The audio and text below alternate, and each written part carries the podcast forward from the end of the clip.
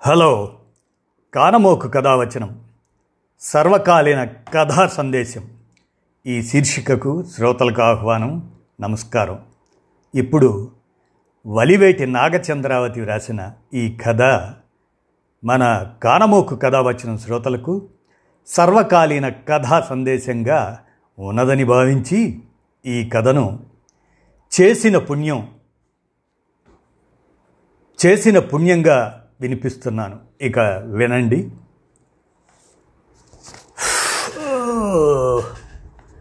మొహం మీద ఎవరో చరిచినట్టు చటుక్కున మెలకు వచ్చింది. తెల్లవారుజాం అయి ఉంటుంది. రాత్రంతా ఒకటే పులకరం. అందుకే గావును ఒళ్ళంతా ఎలాగో ఉంది. ససి చెడినట్టు. పక్కకి తిరగబోయాను. అటువైపు శరీరం నాది కానట్టు కదలలేదు. కంగారు పడ్డాను. ఎడం చెయ్యి ఎత్తి కుడి చేతి మీద వేశాను. ఆ చెయ్యి స్పర్శ తెలియలేదు. ఏమైంది నాకు? భయంతో గొంతులో తడారిపోతుంది. ఎవరినన్నా పిలవాలని ప్రయత్నించాను. మాట రాలేదు. దెబ్బతిన్న జంతువేదో కీచమని అరిచినట్లు వికృతంగా వచ్చింది కేక నోటి వెంట. హో, నాకు కాలకృత్యాలు తీర్చుకోవలసిన అవసరం కనిపిస్తుంది. కానీ ఎలా? కదల్లేను మెదల్లేను. నోరెత్తి అరవలేను. దేవుడా ఏమిటి నాకు ఈ దుస్థితి? క్షణాలు ఇవెల్లా గడిచాయి. నా కోడళ్ళిద్దరూ లేచినట్టున్నారు. వాళ్ళ వెంటే పిల్లలు సందడి మొదలైంది. ఎంతో ప్రయత్నించి మంచం పక్క స్టూలు మించి నీళ్ళ చెంబు గ్లాసు కిందకి దొర్లించాను. పిల్లలు పరిగెత్తుకొచ్చారు. వంకరపోయిన నా మొహం చూసిగా అవును. నడుస్తూ వెనక్కి వెళ్ళిపోయారు ఆ తరువాత కోడళ్ళు ఇద్దరు గబగబా వచ్చారు. కంగారు పడుతూ వాళ్ళు పెట్టిన కేకలకి నా కొడుకులు ఇద్దరు అడలిపోతూ వచ్చారు. ఇక చెప్పడానికి ఏముంది? అంబులెన్స్ వచ్చింది. ఆసుపత్రిలో చేర్చారు. అన్ని పరీక్షలు చేసిన తదనంతరం డాక్టర్లు తేల్చిందేమంటే పెరాలసిస్ స్ట్రోక్ అని నా అనుమానం నిజమైంది. నా నవనాడులు కుంగిపోయాయి. పెద్దతనాన వచ్చే అన్ని జబ్బుల కంటే ఇది అంటేనే నాకు చచ్చేంత భయం. భగవాన్ ఎందుకయ్యా? ఇంత శిక్ష వేసావు రోజుల మీద తగ్గేది కాదు కాబట్టి వారం రోజులు ట్రీట్మెంట్ తర్వాత డిశ్చార్జ్ చేసి అంబులెన్స్లో ఇంట్లో దింపేశారు. ఇదేమిటి? నా పెద్ద గది పందిరి మంచం ఇనపెట్టే గోడకి పెద్ద అద్దం అవన్నీ ఏమయ్యాయి? పాత సామాన్లు పడేసే మెట్ల గదిలో బొంతపరిచిన పాత నవారు మంచం మీద పడేశారా నన్ను? దేవుడా ఎక్కడికి తెచ్చావయ్యా నా గతి? ఒక్కరోజు గడిచేటప్పటికీ నా నిస్సహాయత ఇంట్లో వాళ్ళ నిర్లక్ష్యం తెలుస్తుంది. తెల్లవారి పది గంటలకి నా పెద్ద కోడలు సునీత కాఫీ కప్పుతో నా గదిలోకి వచ్చింది. అయ్యో మీరు ఇంకా బ్రష్ చేసుకోలేదా? అంది. లేపితే కానీ లేవలేనని తెలిసే నాతో వేటకారమా? నోటితో అల్లాక కళ్ళురిమి చూశాను. లెక్కలేనట్టు వెళ్ళిపోయి నా రెండో కోడలు రేణుకను వెంట పెట్టుకొచ్చింది. ఎంతో కష్టం మీద కాలకృత్యాలు ముగిశాయి. నాకు సాయం చేస్తున్నంతసేపు వాళ్ళ మొహాల్లో ఆ ఇష్టం వారి కళ్ళల్లో అసహ్యం తెలుస్తూనే ఉన్నాయి నాకు. ఇప్పటి వరకు ఇంట బయట పెద్ద పులిలా బతికాను. ఇక ముందు రోజులు ఎలా గడవబోతున్నాయో. ఆ రోజు ఆదివారం హాల్లో సర్వసభ్య సమావేశం జరుగుతుంది. నేను తప్ప ఇంటిల్లపాది చేరతారక్కడ. హాలుకి ఆనుకొని ఉన్న మెట్ల కింది గదిలోనే నా నివాసం. వాళ్ళు మాట్లాడుకునేవన్నీ దాదాపు నాకు వినపడుతూనే ఉన్నాయి. వినకూడదని వాళ్ళు ప్రయత్నిస్తున్నట్టున్నారు గాను లేదు. అది నేనంటే నిర్లక్ష్యమా? ఈవిడేమి చేయగలదనే తెగింప? రోజుకొకరు వారానికొకరు అని మీరేమీ షిఫ్ట్లు వేయక్కర్లేదు. మీరేమన్నా అనుకోండి మీ అమ్మగారికి సేవలు చేయటం నా వల్ల కాదు. పెద్ద కోడలు సునీత కట్టె విరిచినట్టు చెప్తుంది. నిన్న మొన్నటి దాకా వానపాముల చడిగి చప్పుడు చేయకుండా ఉండేది. ఇప్పుడు తాచుపాముల బుస్సమంటుంది. నిజమేనండి. ముఖ్యంగా ఆ బెడ్పాను అది యాక్. ఈ నాలుగు రోజులు పని మనిషిని బతిమలాలు అడుకున్నాం రేపటి నుంచి ససేమిరా చేయనన్నది. మీరెవరిని మాట్లాడతారో మీ ఇష్టం. మేము మాత్రం చేయం అంతే. తోడి కోడలికి తోడు వెళ్ళినట్టుంది రేణుక కూడా. ఇద్దరికిద్దరు అలాగంటే ఎలాగా? ఆవిడ మాకు అమ్మ. మీకు తల్లితో సమానురాలు. పెద్దదన్న గౌరవం అభిమానము కాస్తైనా ఉండొద్దు. అన్నాడు మా పెద్దవాడు రాఘవుడు. ఎలాగైనా వాడెప్పుడూ న్యాయంగా పెద్దరికంగా మాట్లాడతాడు. ఎలా ఉంటాయండి అభిమానము మర్యాదను? నేను కాపురానికి వచ్చి పన్నెండేళ్ళయింది. ఒక్కరోజు ప్రేమగా మాట్లాడిందా ఆవిడ? అధికారం చూపించడం ఆజ్ఞాపించడం తప్ప? ఏనాడో పెళ్ళినాడు అలకపాన్పు మీద మీకు ఇస్తామన్న స్కూటర్ ఇవ్వలేదని మా నాన్న చనిపోయినా ఇప్పటికీ దెప్పుతూనే ఉంది. జ్వరం వచ్చి వేలబడినా అయ్యో అనకపోగా పనివేళకే రోగం కానీ కూటి వేళకే ఏ రోగము ఉండదని చమత్కరిస్తుంది. అలాంటి ఆమె నా పాపమని జాలి చూపించాలి. మీ అంత విశాల హృదయం లేదు నాకు. ఆ క్షణాన సునీత మొహం రాయిలా ఎంత బిగుసుకుందో నేను ఊహించగలను. బాగా చెప్పావక్క ఆవిడ మనకేం ఒరగబెట్టిందని సేవ చేసి రుణం తీర్చుకోవాలంటారు? ఇప్పుడంటే రోగం వచ్చి మూలపడింది కానీ మొన్నటి వరకు దిట్టంగానే ఉందిగా. చంటి పిల్లలతో సతమతమైపోతున్నా కాస్తన్నా చెయ్యి సాయం చేసిందా? చంటి పిల్ల కక్కటిల్లిపోతున్నా సంకనేసుకుందా ఏనాడైనా?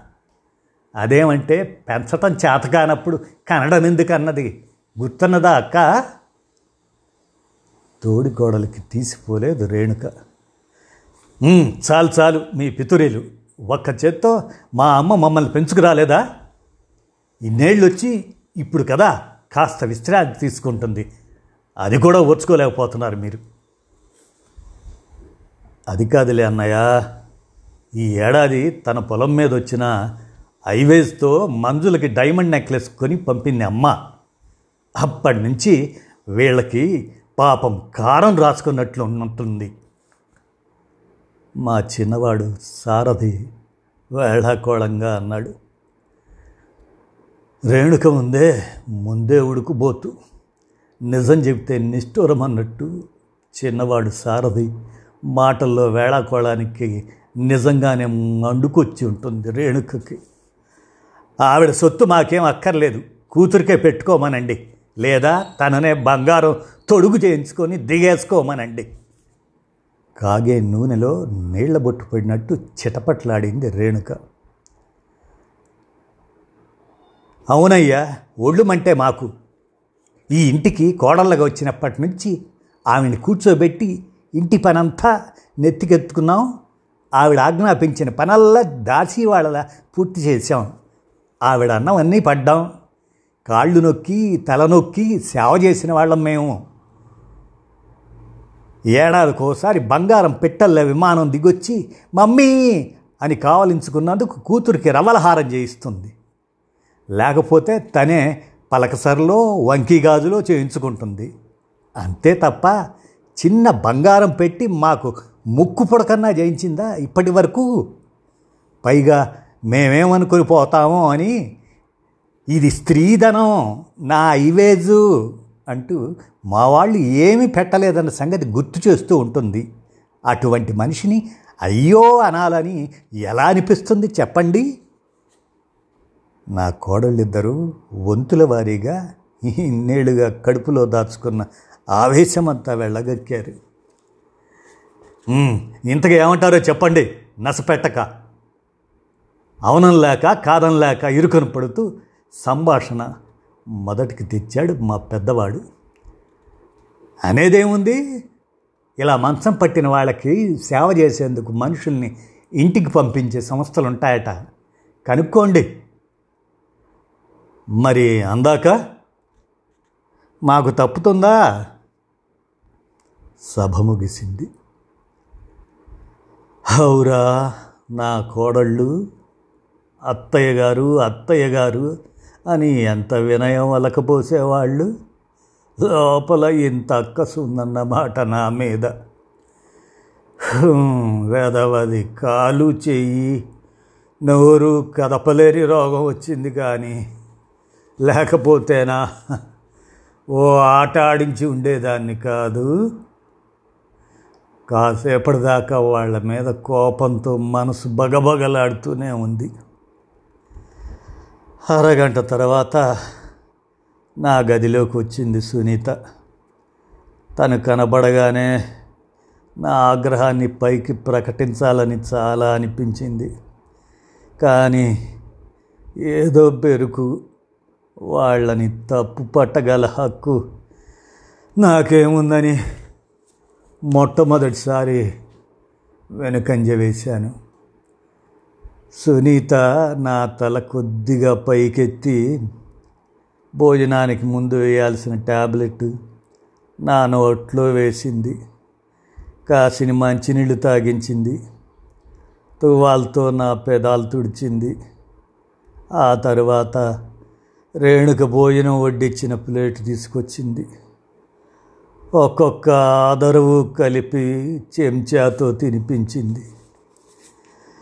నా అవసరాలన్నీ టైం ప్రకారం తీరుస్తున్నారు.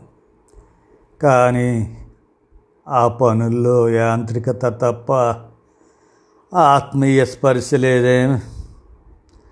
కనీసం అత్తయ్య ఎక్కడ నొప్పి లేదు కదా అని ఆప్యాయంగా అడగొచ్చును కదా. ఇదేమిటి? తన ముందు కోడళ్ళు గడగడలాడాలని కోరుకునే తను వాళ్ళ కటాక్ష వీక్షణం కోసం పాకులాడుతుందా? ఛ! కానీ చేతులు కాలాక ఆకులు పట్టుకున్నట్టు వాళ్ళ మనసు విరిగేలాగా ప్రవర్తించి ఇప్పుడు నాలుక కొరుక్కొని ఏం ప్రయోజనం? అవును నిజమే. వాళ్ళన్న మాటల్లో అబద్ధమే ఉంది.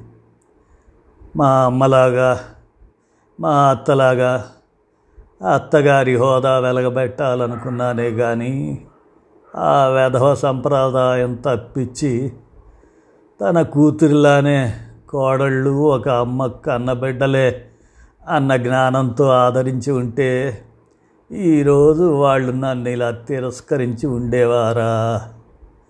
ముందు నుంచి ఎందుకు ఇలా ఆలోచించలేకపోయాను? ఎలా అబ్బింది నాకు ఆ హిట్లర్ గుణం? నా భర్త తెలివిగలవాడే కానీ మేధకుడు మంచికి మరో రూపం అవసరమైనప్పుడు కూడా గట్టిగా మాట్లాడేవాడు కాదు. మెత్తగా ఉంటే మొట్టబుద్ధవుతుందని సామెత. ఆ మెతకదనాన్ని అలుసుగా తీసుకొని అందరూ వాడుకునేవాళ్ళే. అన్నదమ్ములు కూడా వలపక్షం చూపించేవాళ్ళు. ఆ అన్యాయం చూసే నాకు జ్ఞానోదయమైంది. నా నోరు గట్టిదైతే తప్ప ఈ లోకంలో నెగ్గుకు రాలేనని తెలిసొచ్చింది. అంతే నా ప్రపంచం నా చేతిలోకి వచ్చేసింది ఉన్నన్ని రోజులు నా భర్త కూడా నా మాట జవదాటలేదు ఆయన పోతూ పోతూ నేనైతే ఆస్తిని దుర్వినియోగం కానివ్వననే నమ్మకంతో యావదాస్తిని నా పేర రాసిపోయారు. మా పుట్టింటి వాళ్ళు ఇచ్చిన పొలం వేరే ఉంది నాకు. నా వెనకున్న ఐశ్వర్యం అరవై ఏళ్ళు వచ్చిన చెక్కు చెదరని ఆరోగ్యం గట్టి నోరు ఎవరికి లొంగి ఉండనక్కర్లేదన్న ఆత్మవిశ్వాసం ఇచ్చిందని నేను అనుకుంటే అధికారం అహంకారం పెరిగిందని మిగతా అందరూ అనుకుని ఉండొచ్చు. అది నిజం కూడా కావచ్చేమో? ఏమో కాదు అదే నిజం. మొన్నటి వరకు నా కొడుకులు కోడలను కూడా ఆ పొగరుతోనే నేను గీసిన గీత దాటనివ్వలేదు. కాలి కింద నొక్కి ఉంచిన తేలు ఆ కాలు ఎత్తగానే చెడ కుట్టినట్లు ఇప్పుడు కసి తీర్చుకునే సమయం చిక్కింది. వాళ్ళకు చేజేతులానే చేసుకున్న పాపానికి ఫలితం ఇది అనుభవించాల్సిందే. పదిహేను రోజుల్లో ఇద్దరిని వెతుక్కొచ్చారు మా వాళ్ళు నా సేవకి. మొదట వచ్చిన ఆమెకి ఇరవయో ఇరవై రెండో వయసు ఉంటుంది వంటూపిరిగా ఉంది. నాది కొంచెం స్థూలకాయం. కొంచెం లేపాల్సి వచ్చినప్పుడల్లా అక్క అక్క అని పెద్దగా కేకలు పెట్టేది. కోడళ్ళిద్దరూ పరిగెత్తుకొచ్చేవారు. చేస్తున్న పని వదిలిపెట్టి వాళ్ళ మీద సగం పని పడేసేది. వారం గడిచేటప్పటికి మా వాళ్ళకి నీరసం వచ్చింది. ఇంకొకళ్ళని చూడండి అనేశారు. రెండో ఆవిడ వయసుకు పెద్దదైనా గట్టిగా ఉంది. కానీ ప్రతి పనికి విసుక్కునేది. నాకింక తిండి పుష్టి తగ్గలేదు. రోజుకి రెండు మూడు సార్లు బెడ్ ప్యాన్ అవసరం కలిగేది. అప్పుడల్లా శివతాండవం చేసేది. ఈవిడకి పప్పు గట్రా పెట్టకండి అమ్మా అని మా కోడళ్ళను కసిరేది. పైకి ఎవరూ వినకుండా నన్ను నానా తిట్లు తిట్టేది.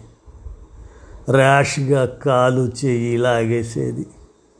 ఓసారి మా పెద్దవాడు చూశాడట. మర్నాడే మంగళం పాడేశాడు. సమస్య మళ్ళీ మొదటికొచ్చింది. అమ్మా నా గది ముందు వచ్చి నిలబడిన ఆవిడ్ని కళ్ళెత్తి చూశాను. సన్నటి జరి అంచు గులాబీ రంగు నేత చీర మెళ్ళో రెండు పేటల గొలుసు చేతులకి రెండు జతల బంగారు గాజులు. నమ్రతగా నిలబడిన ఆమెను చూడగానే ఎక్కడో చూసినట్టుందే అనిపించింది. ఆమె నా దగ్గరగా వస్తూ అమ్మా నన్ను గుర్తుపట్టారా? అంది. మళ్ళీ తనే ఒకటా రెండా నలభై ఏళ్ళపై మాట మరిచిపోవడం సహజమే అంటూ దగ్గరికి వచ్చి వేలాడుతున్న నా చేతిని తన చేతిలోకి తీసుకొని మృదువుగా ఒత్తుతూ నేను బుజ్జమ్మ కస్తూరిని మీరిక్కడున్నారని తెలిసి వెతుక్కుంటూ వచ్చా అంటుంది చెమ్మగిల్లిన కళ్ళతో. బుజ్జమ్మ మెరుపు మెరిసినట్లు జ్ఞప్తికొచ్చేసింది. అవును. ఏనాటి కస్తూరి నలభై రెండేళ్ళ క్రితం మా అత్తగారి తిట్లకు బెదిరిపోతూ వచ్చి రానట్టు వాకిలి ఊడుస్తున్న నా ముందు నిలబడి అమ్మా పనికి మనిషి కావాలా అమ్మా? ఇంట్లో ఏ పనైనా చేయగలను. కాదనకమ్మా ఇబ్బందుల్లో ఉన్నాను. అంటోంది ఈ కస్తూరి చేతులు జోడించి దీనంగా.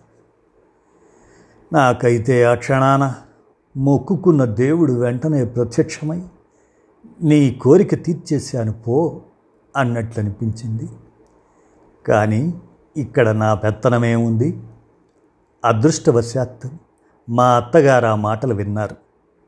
కింద నుంచి పైదాకా చూశారు ఆ అమ్మాయిని. శుభ్రంగా ఉంది. సంతృప్తి పడినట్టు అనిపించింది. చూడు ఏ పనైనా చేస్తావుగా? అన్నారు.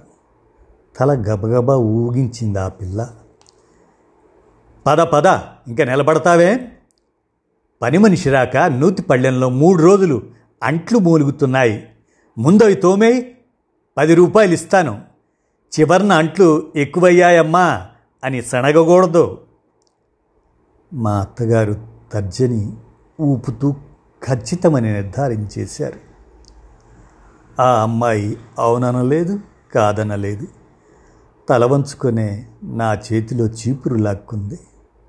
ఓ పక్క మా అత్తగారు ఆ పని కాదు నీకు చెప్పింది అని అరుస్తున్నా.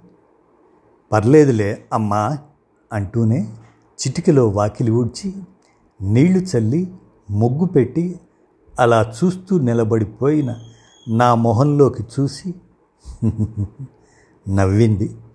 అదే మా తొలి పరిచయం. అలా మా ఇంట్లో అడుగుపెట్టిన కస్తూరి కొన్ని నాళ్ళలోనే అందరి తల్లోనూ నాలుకైపోయింది. ఏ చిన్న పని వచ్చినా కస్తూరి కస్తూరి జపమే. ఇందరి మధ్యన నేనంటే తనలో ప్రత్యేక స్థానముందని నాకు తెలుసు. మిగతా వారందరూ పిలిస్తేనే పరిగెడుతుంది. నేను పిలవకుండానే నా అవసరం తనకు తెలుసునన్నట్లు ప్రత్యక్షమవుతుంది చిత్రంగా. నేను చేసిన తప్పులు పొరపాట్లు తన నెత్తిన వేసుకొని మా అత్తగారితో తిట్లు తినేది ఎన్నిసార్లో? నాకు సన్నజాజులంటే ఇష్టమని వాళ్ళ చుట్టుపక్కల ఇళ్ళలో వెతికి వాళ్ళని బతిమెలాడి పందిరి మీద మొగ్గలన్నీ కోసి గుత్తంగా మాలకట్టి మెటతామరాకులో చుట్టి పదిలంగా తెచ్చిపెట్టేది. నాకు నెల తప్పింది. పుట్టింటిలోనూ అత్తవారింట్లోనూ సంతోషం సంబరాలు. ఈ హడావుడిలో వారం రోజుల పాటు కస్తూరి మిస్ కావడం తెలియలేదు. వారం తరువాత కనపడిన కస్తూరిలో జీవం లేదు. పాలిపోయింది. తనకు కూడా గర్భం వచ్చిందట. మీ ఇద్దరినే పోషించలేక చస్తున్నాను. ఆ పెండానికి కూడా నేను పెండం పెట్టలేను అని నాటుమందుతో గర్భస్రావం చేయించిందట అత్తగారు. వలవల వలవల కన్నీరు కార్చింది కస్తూరి. ఆ తరువాత రోజు ఎవరూ చూడనప్పుడు నా కాళ్ళ మీద పడింది కస్తూరి. బుజ్జమ్మ ఆ కాంట్రాక్టర్ దగ్గర బ్రోకర్కి పదివేలు లంచం ఇస్తే పర్మనెంట్గా పని వేయిస్తానన్నాడటమ్మా నా మీద దయతలచి ఓ పదివేలు అప్పుగా ఇప్పిస్తివా?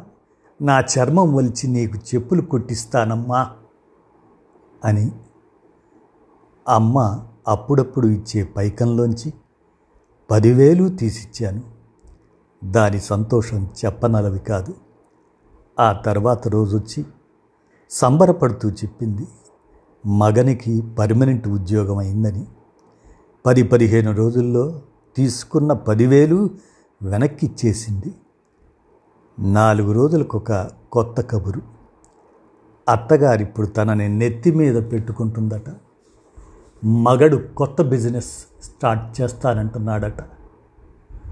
నువ్వు నాకిచ్చింది డబ్బు కాదమ్మా అదృష్టాన్ని. అది దేనిలో పెట్టిన బంగారం అవుతుంది అంది మురిసిపోతూ. ఓ రోజు అన్నది నువ్వింక పనికి వెళ్ళమాకు అన్నాడమ్మా మా ఆయన. మా బుజ్జమ్మ ఉన్నన్నాళ్ళు మానేసే ప్రసక్తే లేదు అని చెప్పేశానమ్మా అంది. నేను దానికేసి గాఢంగా చూశాను. ఏ జన్మ సంబంధం ఇది దాని రెండు చేతులు నా చెంపల కానించుకున్నాను.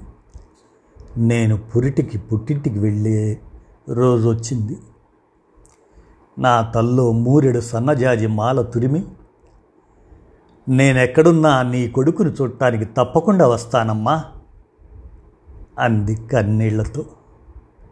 అంతే అప్పుడు చూసిన కస్తూరిని మళ్ళీ ఇదే చూడటం నిన్నిలా చూడాల్సి వస్తుందని అనుకోలేదు బుజ్జమ్మా. అంది కస్తూరి ఏడుస్తూ. నేను బదులు ఇవ్వలేకపోయినా తనే ఏదో ఒకటి చెబుతూనే ఉంది సాయంత్రం దాకా. వాళ్ళ స్థితి ఇప్పుడు చాలా బాగా ఉన్నదట.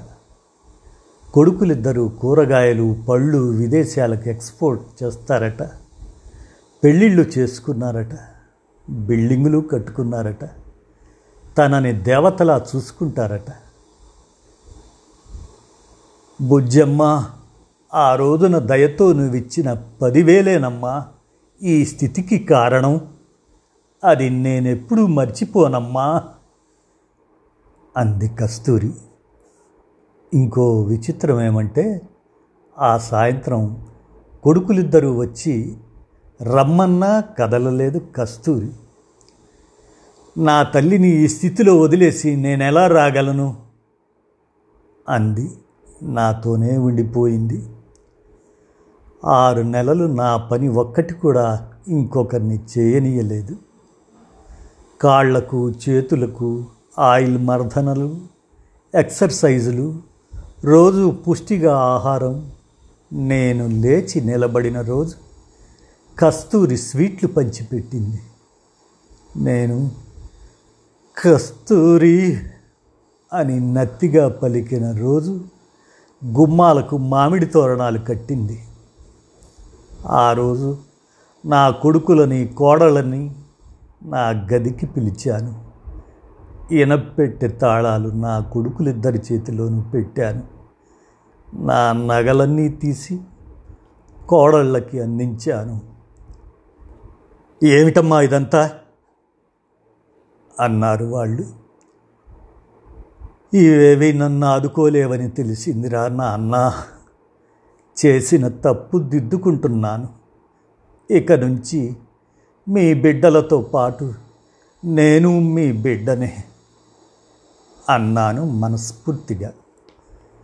కస్తూరి కొడుకులు వచ్చారు తల్లిని తీసుకెళ్ళడానికి. ఇడ్డిళ్ళపాది మా కస్తూరిని అశ్రునయనాలతో సాగనంపాము. మా ఇంటి పక్క నుండి పంకజం అడుగుతుంది ఆశ్చర్యంగా. ఎవరావిడ? అని. ఎవరు నోరు విప్పకముందే చెప్పాను. నేను చేసిన పుణ్యం. అని. ఇదండి. చేసిన పుణ్యం. అనేటువంటి సర్వకాలీన కథా సందేశం శీర్షికన చేసిన పుణ్యం అనేటువంటి ఈ కథను వలివేటి నాగచంద్రావతి రాయగా కానమోకు కథావచన శ్రోతలకు సర్వకాలీన కథా సందేశంగా ఉన్నదని భావించి ఈ కథను శ్రోతలకు వినిపించాను. విన్నారుగా? ధన్యవాదాలు.